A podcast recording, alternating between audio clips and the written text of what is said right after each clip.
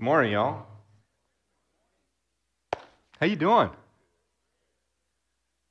I want to apologize ahead of time. I have a bit of a cough that's lingering from the bronchitis that was like Christmas time stuff.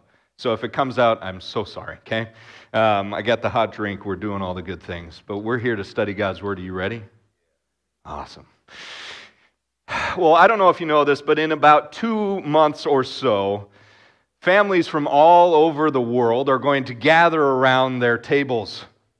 They're going to gather around their tables in preparation for the great feast.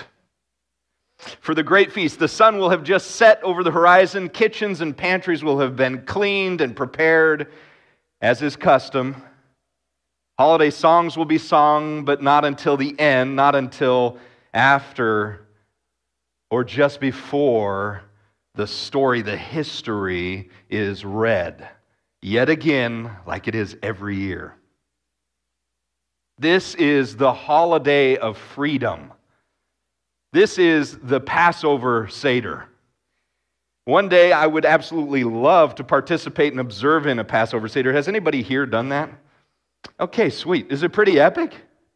Yeah, I got a thumbs up from Don. That's awesome. Okay, so Passover Seder. Everyone gathered around the table, everyone with a, with a piece of this like salty, dry, cracker like matzah in hand.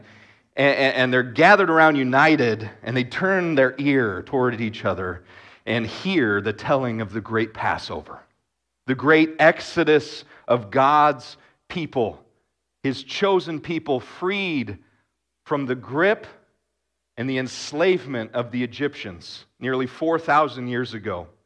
The pain, the suffering, the agony, and the oppression that these Hebrews would endure for over 400 years of enslavement. It was coming to an end.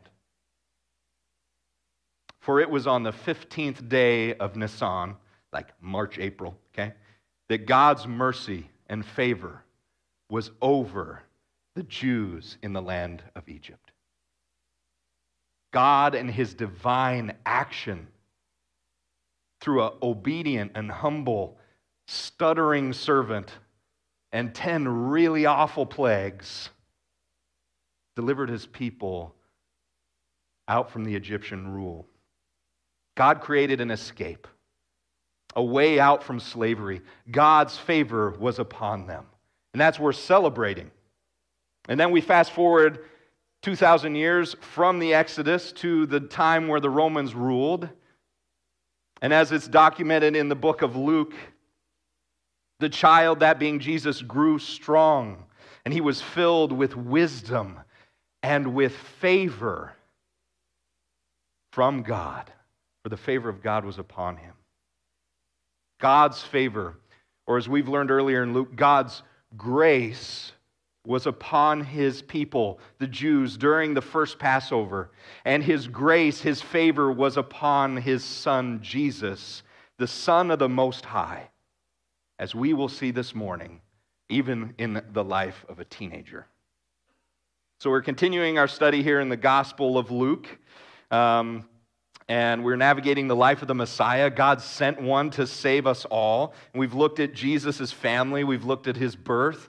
We've, last time we were together, uh, we looked at Jesus' first visit to the temple.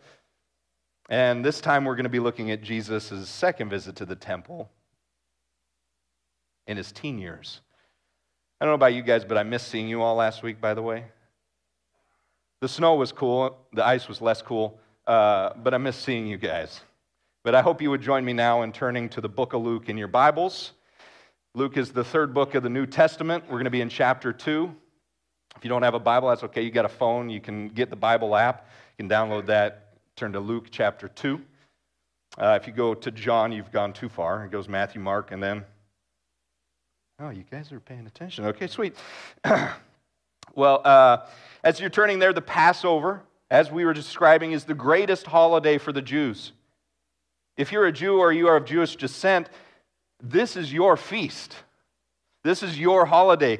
This is like the holiday for the Jews, uh, uh, for us Gentiles to relate to this. It's like Christmas for my toddlers. Woo! Right? This is awesome. Or it's like the 4th of July for those who love explosions in the sky, right? Yeah, thanks, Chris. Okay, or, or it's like the Super Bowl if the Seahawks are in it. Am I right? Okay, there we go. I got some groans too in there, though, so I'm sorry. The Passover is a big deal. It was a huge deal a couple thousand years ago when Jesus was growing up. And that's where we find ourselves in verse 41 of chapter 2 in our section this morning. If you'd follow along, I'm going to read a couple verses here. Now, his parents, Jesus' parents, went to Jerusalem every year at the feast of the Passover. And when he was 12 years old, they went up according to what was custom. Okay, so we're going to pause. We get a glimpse again into Jesus' parents, Mary and Joseph, and their devoutness to God. They're devout Jews, they're dedicated to Yahweh. God was their center, He was their sustainer. And Joseph worked in the trades, right? He was working in a small town. He, he raised his sons in the family business, and they didn't have much money, but once a year, they would pack up all their things in their suitcases and they'd load up that old rusty commuter donkey and they'd head south, traveling to Jerusalem. From Nazareth, that is a three day trip. A three day trip to go to this epic week long party. And it's recorded that Jerusalem would increase to five times its population. That's a lot of people, okay? So that's 150,000 people in a town of 30,000. 150,000 people. It's packed out. Jerusalem's packed. No doubt would exude an energy that stokes up anyone who enters its vicinity. So, Mary and Joseph, with this 12 year old Jesus, his siblings, his half siblings, his extended family, and, and most likely some of his other friends from Nazareth, they're all caravanning down together to go up to the hill that is Jerusalem for this holiday of freedom. Caravanning uh, in those, those days, so that we have context here. There's the cough. Okay. Caravanning in those days was for the safety of travel. So robbers wouldn't like just steal all your things, that you wouldn't get beat up on the road. Uh, it's also for sharing resources, making, making the trip cheap and affordable. We like cheap and affordable, am I right? Okay. this year, though, this was, this was a different Passover. This was a different year entirely because Jesus was 12. This was his year of preparation before becoming culturally a man. His transition to adulthood. There weren't bar mitzvahs yet in the Jewish tradition. That wouldn't come for another 500 years. But it was similar to that process culturally. And Jesus knew it was different. His father, Joseph, had no doubt been like telling him about this. This year we're going, and this is the big, the big year, Jesus. Are you stoked? Along with other dads in Nazareth, these boys um, would be experiencing this uh, leveling up to adulthood as well. And so they, when they get to Jerusalem, they would enter, enter the temple with their fathers and they'd learn and they'd take in everything, as much as they possibly could, about the heart of Israel's religion. And by the afternoon of Passover, the slaughtering of the Passover lambs would begin. Each family unit would slaughter his family lamb, they'd dress it and they'd prepare it, and they'd carry it back to wherever they were camping or staying, and they would roast it over a fire. and the feast would be eaten. Y'all like feasts? Yeah, I'm going to ask that one more time. Y'all like feasts? That's right. The feast would be eaten, the prayers would be prayed, Hallel psalms would be sung, and to the end of the night, the story of God saving his people Israel from their enslavement in Egypt would be told. The feast ends, and Jesus and his families and his relatives stay for a week in and out of the city, in and out around the temple, waking up early to be a part of the day's festivities going to bed late because they're talking with excitement to each other about what happened, what they saw, what they learned. Did you see that guy? That was crazy, right? And so this was the event of the year. And then, like all things, the event comes to an end. And they begin to pack up, they begin to head home. Jesus is so stoked about all that he's been learning from the Torah all week in the temple, from the teachers, and from all the amazing festivities and all the things that God the Father has been showing him about his own identity, his messiahship, that we find ourselves in verse 43, reading until the end of the chapter. So follow along again. Here we go. And when the feast was ended, as they were returning, the boy Jesus stayed behind in Jerusalem. His parents did not know it, but supposing him to be in the group, they went a day's journey. But then they began to search for him among their relatives and acquaintances, and when they didn't find him, they returned to Jerusalem searching for him. After three days, they found him in the temple, sitting among the teachers, listening to them and asking them questions. And all who heard him were amazed at his understanding and his answers. And when his parents saw him, they were astonished. And his mother said to him, Son, why have you treated us so? Behold, your father and I have been searching for you in great distress. And he said to them, Why were you looking for me? Did you not know that I must be in my father's house? They did not understand the saying that he spoke to them, and he went down with them and came to Nazareth and was submissive to them. And his mother treasured up all these things in her heart. Jesus increased in wisdom and in stature and in favor with God and man. okay, first observation as we're going through the book of Luke together, we see that this account is book-ended with verse 40 and verse 52 nearly being identical. Okay? This, this is a literary, literary device that Luke is using here to, to point to and express its point between the two bookends.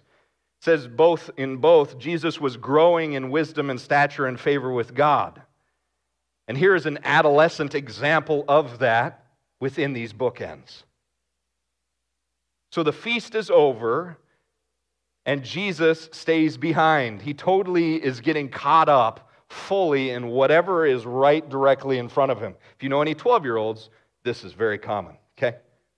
I'm all in with this thing right here.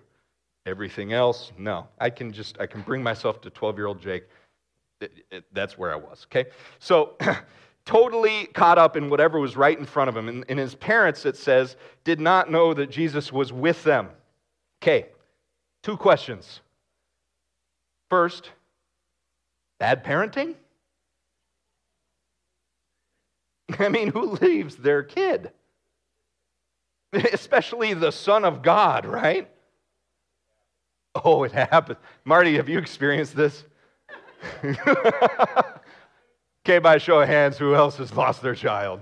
Oh, you don't have to raise your hand. Okay, lots of hands. Okay, wow. Uh, so, I mean, losing your, your, your kid in a grocery store, that's one thing. You're just an aisle over. But leaving a whole day's worth and he's back in the city all by himself, I mean, it's not great right? I think we're missing an important cultural note here. They, like many, many others, had been traveling in this caravan from point A to point B. Caravans tend to be a lot of people, not just a couple. And in that lot of people, they tend to naturally divide into different groups the women and the young children in the front, while the men and the older children kind of in the back. And then maybe the teenagers around the entire circumference of it, right?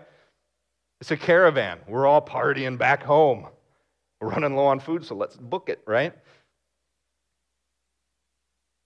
Maybe you can just begin to sense the problem here. Maybe the possible confusion that Jesus was 12, he's nearly a man, but still a child considered a child. He could have been tra- traveling either with his mom up front or maybe his dad in the back. And all to say, maybe there's some miscommunication. It's not bad parenting, it's an honest case of, whoops. It happens.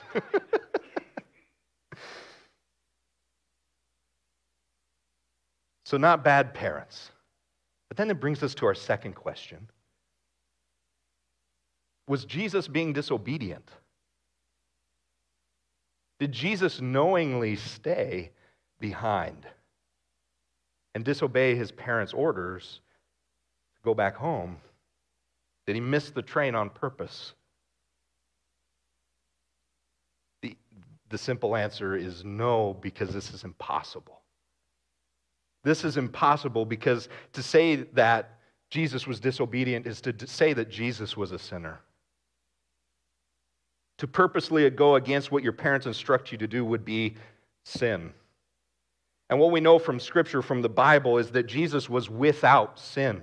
In Hebrews, it talks about how Jesus was tempted as we are, yet without sin. And in the book of John, First John rather, it says that in him there is no sin. Jesus is sinless. Therefore, he couldn't have purposely stayed being disobedient to his parents. I love how uh, the author, commentator Kent Hughes uh, kind of wraps his mind around this. he says the explanation for Jesus' behavior here rests, I believe, in the genuineness of his incarnation and his growing awareness of who he was. As an adolescent, he was still learning about every part of life, including faith and relationships. As a 12 year old boy, he did not have the fine tuned social awareness that he would have at age 30. Therefore, Jesus, capable of unknowingly causing his parents distress, but as a sinless being, incapable of knowingly doing it. Incapable of sinning. There was no sin in Jesus. Jesus being fully God and fully man, this hypostatic union, Jesus was blameless, he was spotless, he was perfect. And that is what made him the perfect sacrifice for all people. Not just one lamb once a year to cover your family's sin.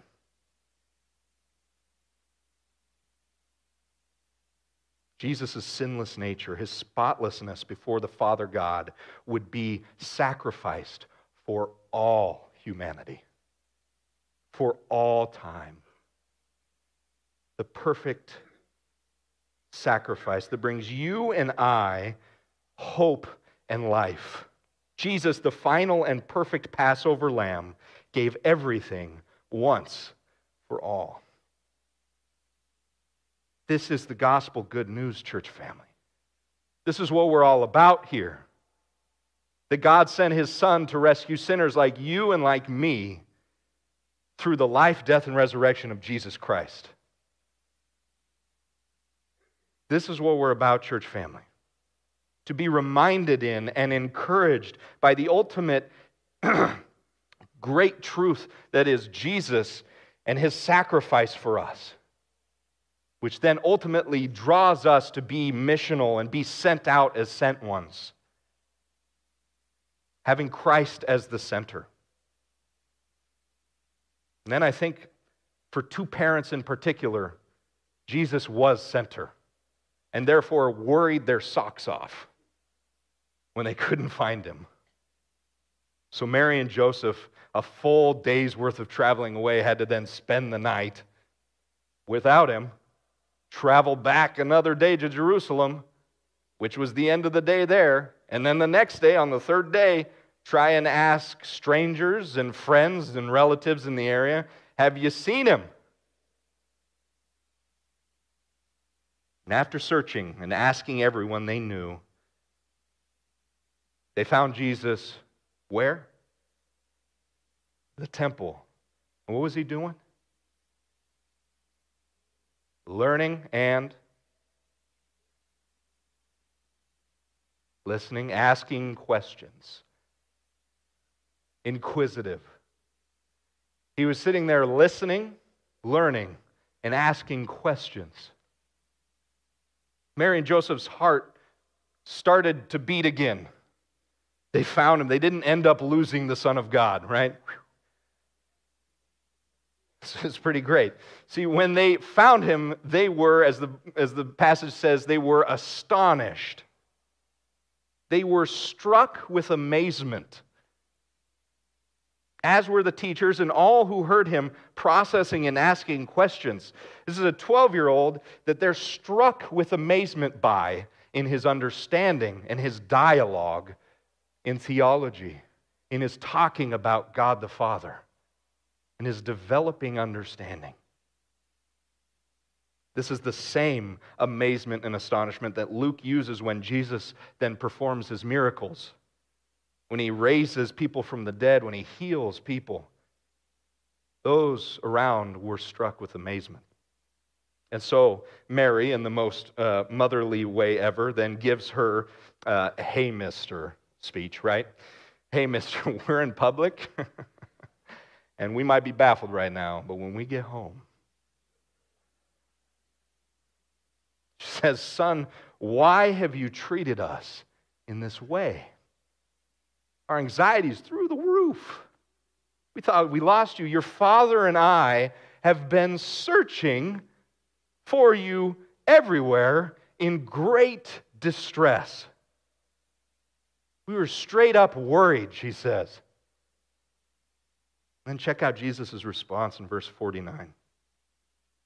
Why were you looking for me? That's just what a mother wants to hear. Why are you looking for me? Jesus says. Did you not know that I must be in my Father's house, that I must be about my Father's business? Mary finishes asking Jesus from an anxious heart of why. She says, Your father, that being Joseph, and I anxiously searched for you. And Jesus' declarative imperative then says, I must be about my father's business. You can see maybe why they're confused. We're just talking about Joseph and me, and you saying father when you're in father's house. I, we, they were confused. They didn't quite understand what Jesus was getting at. The imperative is so important because we're going to see it multiple times through the book of Luke. Jesus declares, and this is a transition of something in his life that's happening I must be, or this is something I must engage in. I must be about my Father's business. Father God, not earthly Father Joseph. This expression of Jesus' growing and increasing intimate relationship with God that he'd been experiencing his whole life, but more recently in this season of becoming a man. This occasion of the Passover celebration, the party of all parties. These times spent in the house of God the temple. Even for Jesus, time spent with God brings him closer to God. This is also true for us today. If you, if you dive into this amazing, living, and active text of Scripture, if you intentionally are speaking with the Father and then listening to the Spirit in your prayer life, your time spent with God will bring you closer to God. And being close to God is being at the center of His will. Jesus understood that. He craved it. That's why he missed the train. He's in his Father's house, and he's about his Father's business. Jesus was all about the things of the Father, and, and he still is today because he's sitting at the right hand of the Father, and he's watching over us all, caring for us, and interceding for us.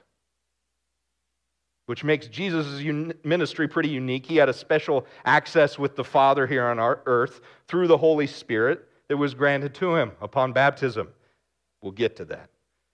And you see, he was beginning to understand it even when he was 12 years old. He was starting to, the wheels started to turn, understanding that he was the Messiah. He was the long awaited Savior.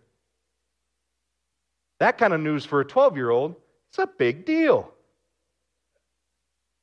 This differentiates him from all others in his time and throughout history. He's not just a great prophet, he was not just a great teacher, he wasn't just a religious figure. He was the one proclaiming the way of God, himself being God, being the way. Jesus is the way the truth, and the life. And he came to save all people. But God's very own would reject Jesus, the Messiah, the sent one they've been waiting for, and they're in fact still rejecting Jesus, the Messiah, and awaiting some Messiah to show up. God's people, Israel, they missed it. They missed it that Jesus did it all. They missed it that Jesus fulfilled it all, all the Old Testament prophecy.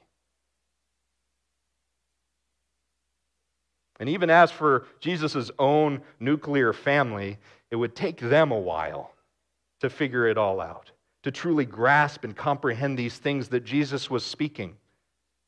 In our passage this morning, says they did not understand the saying that he spoke to them. It's a repeated theme throughout Jesus' life and ministry, as we're going to see in our study of the gospel according to Luke. And Jesus' response to his parents and their non understanding in verse 51 says it all. It's an absolute expression of being about his father's business. He went back home and he was submissive to them. Jesus obeyed his parents. Jesus honored his parents, listened to his parents. And because of his human obedience and submissiveness, Mary, his mother, it says, took all these things and cherished them in her heart. Jesus took on flesh to express to you and to me, to show us how to live and walk with God. Jesus took on humanity to show us how to live and walk with God. This morning, we have an example before us from a 12 year old who was seeking to know God more. And how we see it immediately manifested was in the human obedience. His human obedience. He obeyed, he was submissive. This is the example we have for us this morning, church family. What are we going to do with it?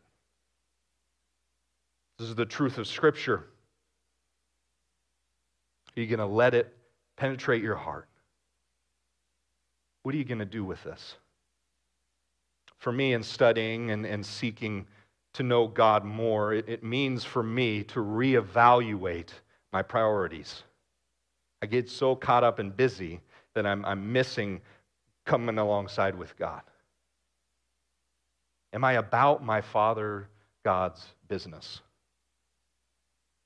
If your time spent with God brings you closer to God, where is my time spent?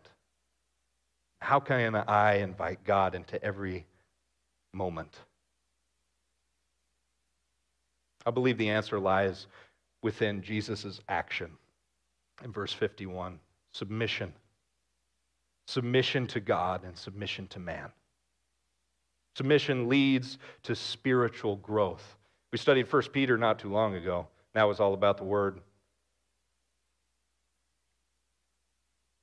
You can say it confidently, it's okay.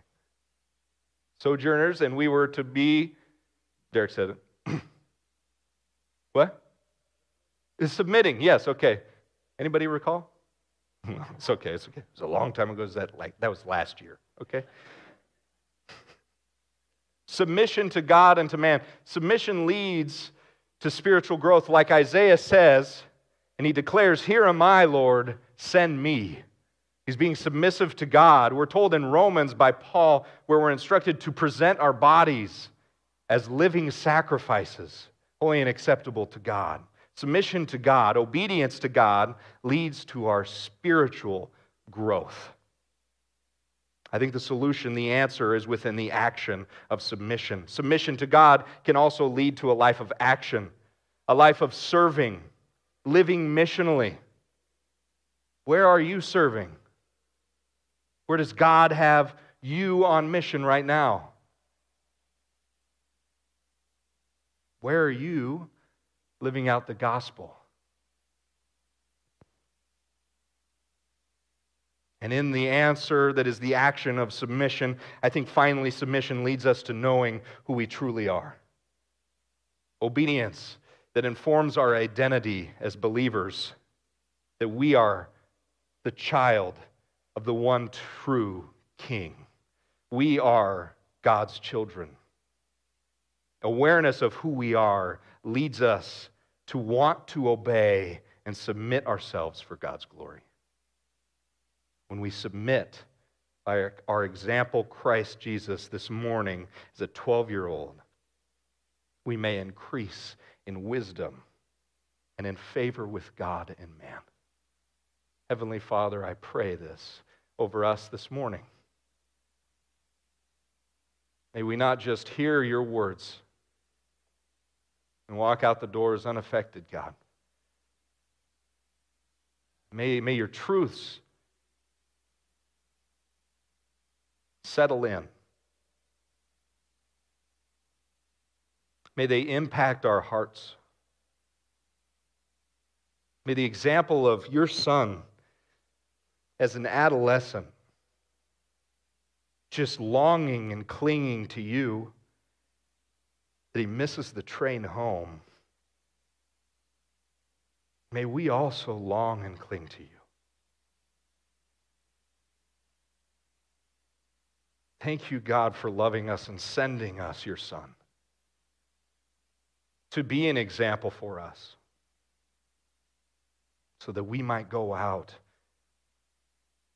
and effectively live for your kingdom purpose, for your glory, God. Jesus, I pray this over all of us. Pray this for me. Convict us, God, in our hearts. And may the gospel, good news, encourage us more and more every day. We love you, Jesus. We pray these things in your name. Amen.